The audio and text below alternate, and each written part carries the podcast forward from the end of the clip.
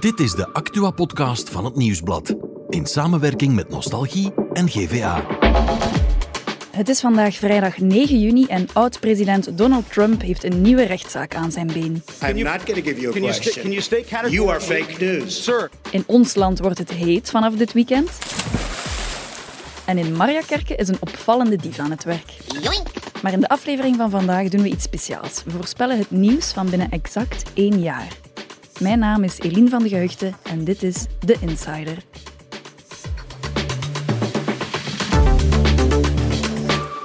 De Insider is een Actua-podcast, maar deze keer brengen we niet het verhaal van vandaag, wel dat van binnen exact één jaar, want op 9 juni 2024 vinden verkiezingen plaats.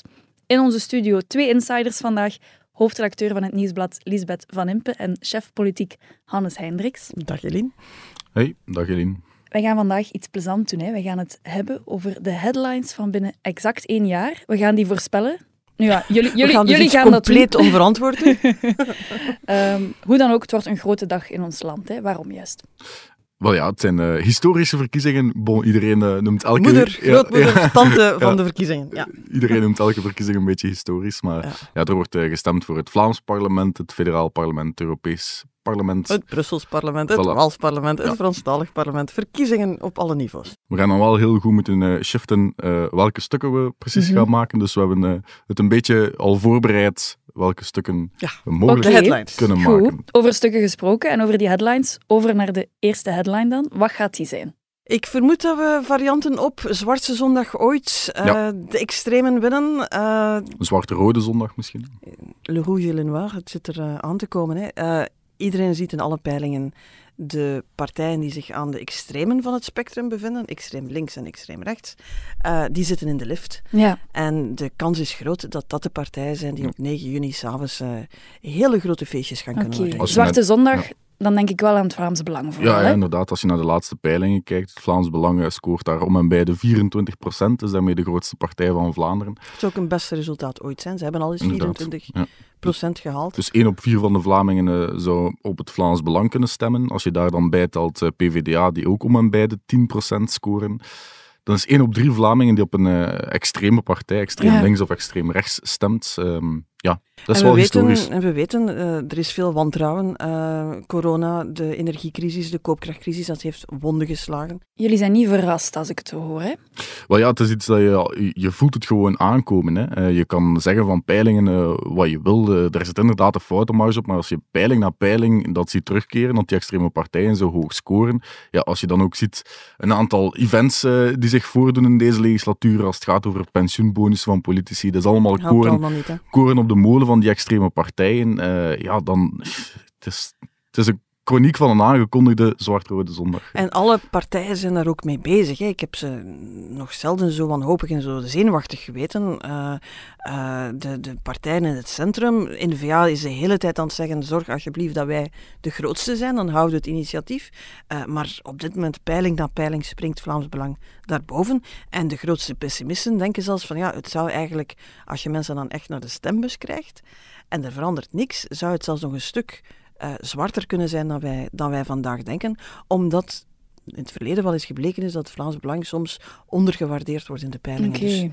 Dus er staat nog geen limiet op en ik denk niet dat vandaag iemand daar geld wil op inzetten wat de bovengrens zou kunnen zijn voor die partij. Oké, het kan een heel zwart-rode zondag worden. Nu, één op drie stemt op extreme. Kunnen we iets zeggen over waar zij die stemmen halen en bij wie misschien? Of is dat moeilijk om te voorspellen? Wel, als je kijkt naar eh, de vorige verkiezingen, het Vlaams Belang is eigenlijk doorgebroken daar op het platteland, wat een heel groot verschil was met vroeger. Vroeger eh, Vlaams dat iets Belang steden, ja, floreerde in de steden, waar je dan effectief met, eh, met eh, inkomende migratiestroom zat. Mhm. Ehm, eh, zij zijn doorgebroken op het platteland. Eh, we merken nu dat Vlaams Belang daar ook heel fors op aan het inzetten is. Eh, heel veel gemeenten hadden bijvoorbeeld nog geen Vlaams Belang afdeling. Ik merk nu ehm, dat ze die aan het oprichten zijn, effectief aan het recruteren.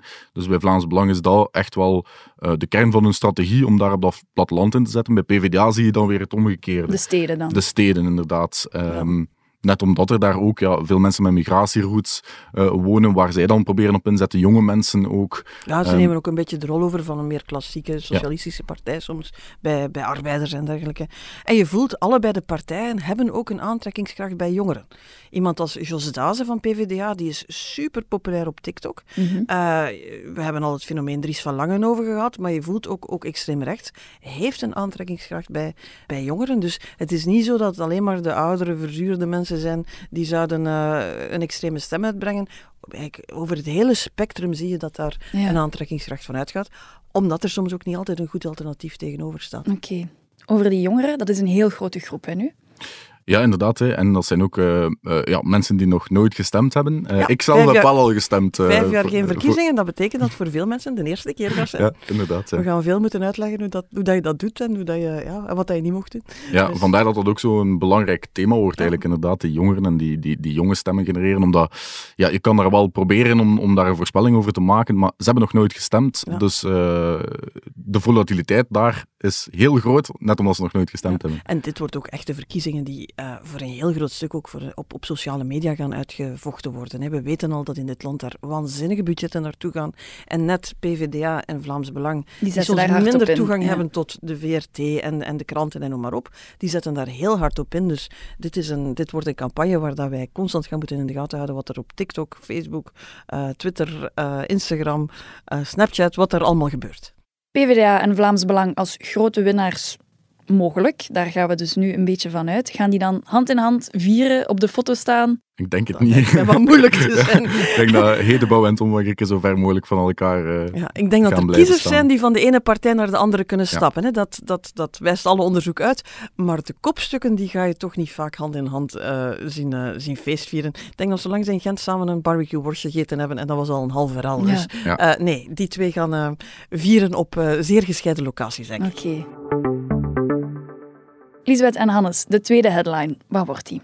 Ik denk dat we daar uh, een wat nu scenario moeten. Dat, dat klinkt niet sexy, hè, maar dat is wel de inst Ik denk dat we nog gaan brainstormen om dat wat... Ja. Wat nu klinkt ook heel kort. Het, ja, ja, ik weet het, maar wij worden geacht eigenlijk om als de stemmen geteld te zijn, zo ook te kunnen zeggen van en nu gaat dit gebeuren. En ik vrees dat wij op die zondagavond over een jaar hier gaan zitten en naar elkaar gaan zitten kijken en denken van, durft jij voorspellen wat er nu gaat gebeuren? Dus dan... Normaal gezien mogen we titels niet laten eindigen op een vraag, nee. op, op een vraagteken. Geen, je hebt maar, nog geen uh, lange formaties meegemaakt waar we gaan van aan de rand van de afgrond, nu of nooit, is het vandaag, is het die day?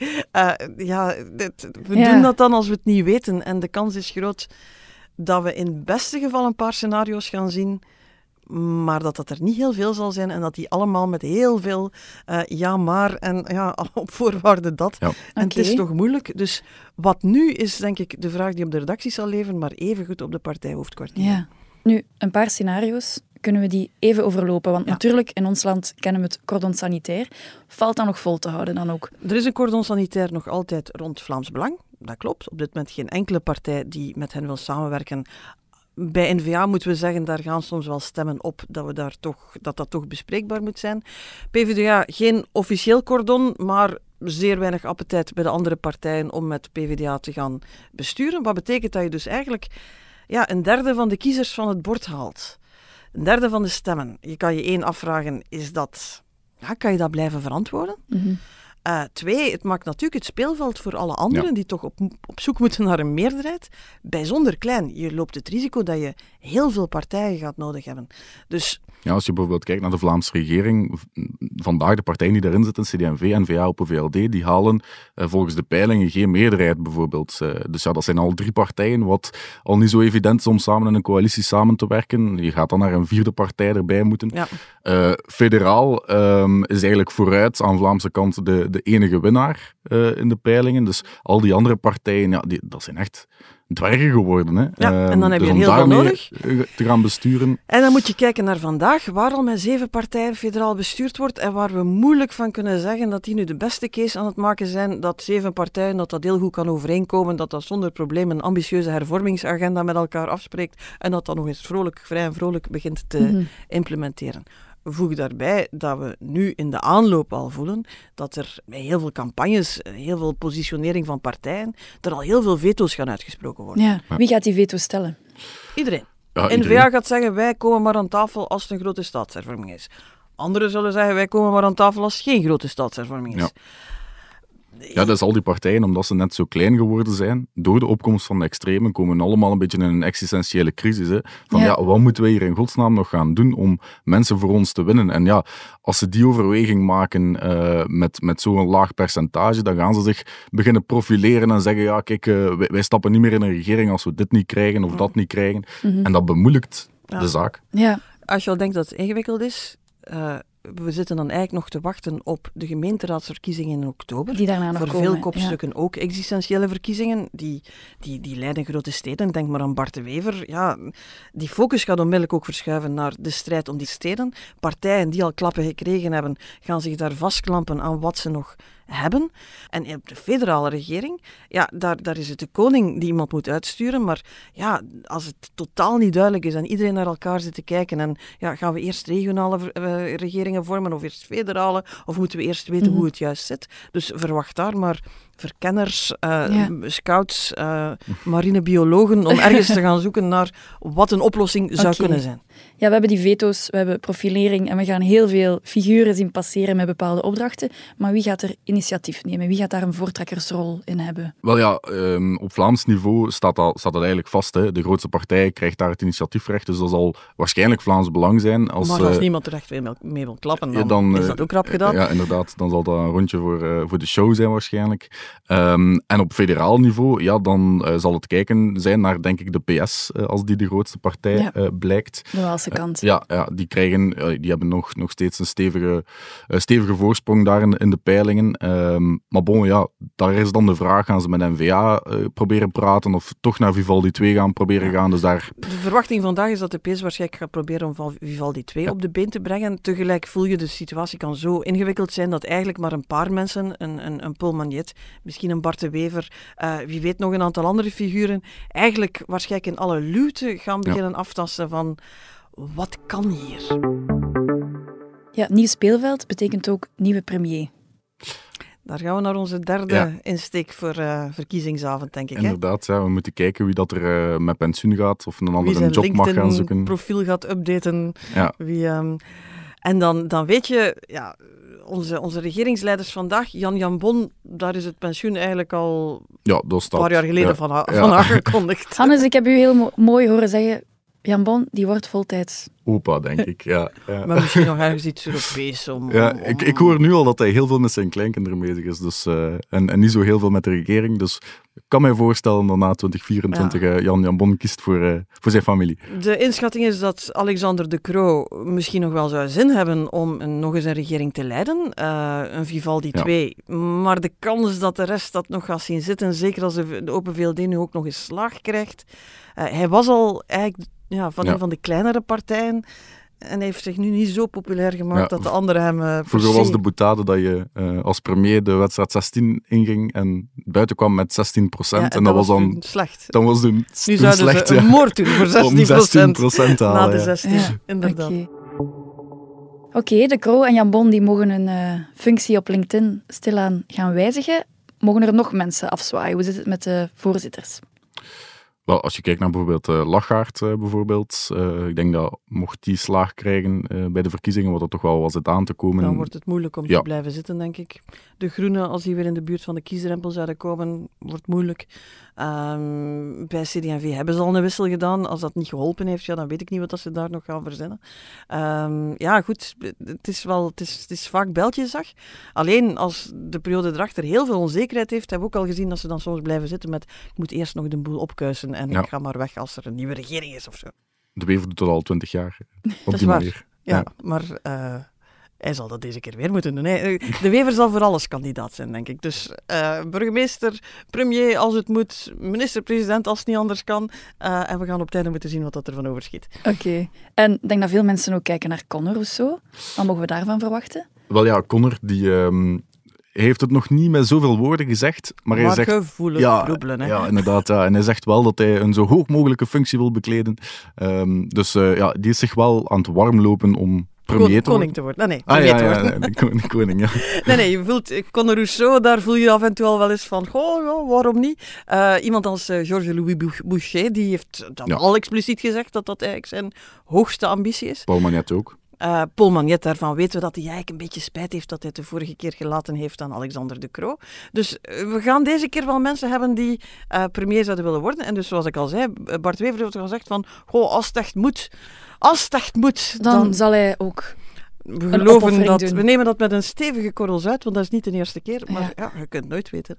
Goed, dan denk ik dat de derde headline ook vast ligt. Hè? Wat wordt die? Wel, in grote drukletters denk ik eh, Rousseau versus Boucher, richting 16. Bijvoorbeeld Paul Magnet, derde hond. Ik bedoel, Ja. kunnen, we wel, eh, kunnen we wel mee weg. Oké. Goede voorspellingen allemaal. Ja, kunnen wij daar nog iets aan veranderen aan die headliners? Of zijn we redelijk zeker dat Eline, het is worden? compleet onverantwoord wat we hier voorbij eh, Ja, een kwartier hebben wil, zitten ik wil doen. deze podcast volgend jaar niet opnieuw eh, beluisteren. eigenlijk. Gaan we het toch doen, Hannes? is nog een heel jaar, wat betekent dat er van alles nog kan gebeuren. Allee, ja, zeker de voorbije legislatuur. Eh, Denk even terug, hè. de verkiezingen van 19, waar niemand wist dat er een pandemie aankwam. Niemand wist dat Rusland plots aan de achterdeur ging komen staan. En eh, alles om, omvergegooid wordt. Dat kan nog altijd gebeuren. Er kunnen er events, events, dat is hetgene wat de politiek op zijn kop zet. Ehm, maar je ziet wel met wat we vandaag hebben en waar je de trends ziet en als je ziet waar de kiezers zitten, dit is een realistisch, realistische mogelijkheid. Maar eh, ja, we gaan echt. eh, Ik, ik denk dat we nu moeten afspreken dat onze producer Bert op verkiezingsavond niet begint met. eh, ah, we gaan eens kijken wat jullie een jaar geleden gezegd Ja. hebben. Oké, laten we benadrukken dat het allemaal hypothetisch is. Hannes, misschien nog even morgen in de krant lezen we ook iets interessants hè, over de komende verkiezingen. Ja, inderdaad. Dus, we staan op één jaar van de verkiezingen en we merken dat de federale regering eigenlijk niet zo heel veel plannen meer heeft. Dus eh, we hebben een rapport gemaakt van, eh, van de verschillende federale ministers. We hebben er ook effectief een, een score op geplakt en eh, ja, een rapport voorgeschoteld. Dus ik denk dat ze er zelf ook een beetje zenuwachtig voor zijn. Oké, we kijken er naar uit. Ja. Dank jullie wel allebei voor jullie expertise. Naast het nieuws van over exact één jaar is er ook nog nieuws vandaag natuurlijk. Niet waar, Bert? Ja, dat klopt, Elin. Vertel eens, wat hebben we vandaag te lezen?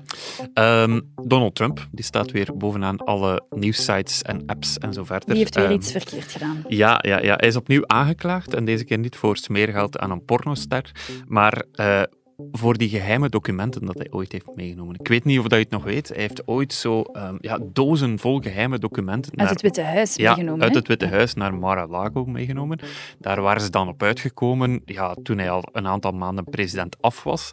Ehm, hij heeft er dan een paar teruggegeven, hebben ze nog een, huis, een uitzoeking gedaan, hebben ze er nog 13.000 teruggevonden. Dus Nou ja, hij had een paar dozen achtergehouden. Voilà, ja, toevallig, die lagen nog in de kelder of zo. In elk geval, hij moet daarvoor nu dinsdag eh, in de rechtbank in Miami verschijnen.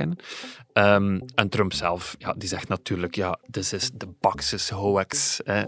de- hier is allemaal niks van aan. Het zijn allemaal leugens. Ja, dus ehm, te zien wat dat geeft. Oké, dichter bij huis. Het wordt warm dit weekend. Heel warm, hè. 30 tot 31 graden. Mijn zwembadje staat al klaar Heb een eigenlijk. zwembad? Ik heb, ja, zo'n mini-zwembad. Ah ja, zo, voor mijn, nee, Waar je voeten zo in passen. Ja, nee, nee, toch. eh, Je kunt er, ik kan er denk ik volledig qua lengte net in. Ja. Voor de Ehm, luisteraars, Bert is nu aan het tonen hoe hij erin past. en met zijn armen aan het zwaaien. Oké, maar dus, het wordt Ja. warm. Het wordt warm, ja. Ehm, heel warm kan de start zijn van een hittegolf. Eh, vijf dagen na elkaar betekent dat boven de 25 graden en drie daarvan boven de 30. Ehm, nog niet helemaal zeker of dat officieel zo wordt, maar in elk geval, ja, We trekken naar de kust. ja de mensen gaan inderdaad eh, allemaal naar de kust gaan. Ehm, wel opgelet, het water daar in de zee is nog altijd ijskoud. En ehm, ja, dat kan een beetje gevaarlijk zijn als je daarin springt. Eh, ook in binnenmeren is dat zo. Dus, eh, dus, Behalve voor de mensen die daar al op geoefend hebben. Dat is waar, want de luisteraar weet dat ook niet. Maar jij springt al eens in de winter, putje winter, in de blaarmeer. Ja, dus nu is het eigenlijk te warm voor mij. Ah, is het waar? Ja, de kust. Ja, te nu dat al dat volk daar ook aan het zwemmen is, dat is niet meer speciaal. Nee, nee, nee. Oké, en dan nog dichter bij huis, de regio naar Mariakerke. Dat is een deelgemeente van Gent. En daar zitten we met een speciale dief, Een sokkendief. een sokkendief. Ja, zo is dat. Op Hoppler ken je dat nog, zo dat burenforum dat even hip was, maar nu niet zo hip meer. Zoiets zoals Facebook, maar dan anders. Ja. Ja, daar verscheen een berichtje van een zekere Anne en die schreef wie zijn sokken kwijt is, sorry, geef me een seintje, ze liggen misschien bij mij. Wat Maar Anne is niet de dief. Anne is niet de dief. Nee, eh, haar kat Cookie is mogelijk de dief. eh, want het is zo, Cookie eh, die had al een gewoonte in huis dat hij altijd van die sokken uit de wasmand aan de slaapkamerdeur ging leggen als een cadeautje, zoals dat ze met muizen soms ook doen. Ehm, in elk geval, ehm, nu is het mooi weer, gaat Cookie naar buiten, trekt hij af en toe wat sokken van een waslijn of zo en komt hij daarmee s'avonds thuis en legt hij die voor de achterdeur. Maar Anne weet dus begot niet van wie dat die sokken zijn. En nu heeft ze dus gezegd van ja, wie sokken kwijt is, eh, kom er maar om. Oké, prachtig cadeau wel. Prachtig cadeau. Zoals het ook een goed regio-artikel betaamt, stond er nog een heel schone foto van Cookie tussen de sokken bij. Dus dat maakt het helemaal af. Oké. Merci voor dat nieuws. En maandag zijn we er opnieuw met de Insider.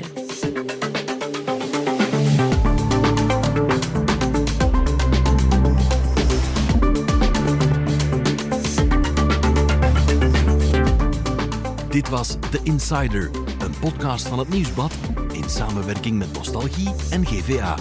De muziek is van Pieter Santens. De montage gebeurde door House of Media. Wil je reageren? Mail naar podcast.nieuwsblad.be.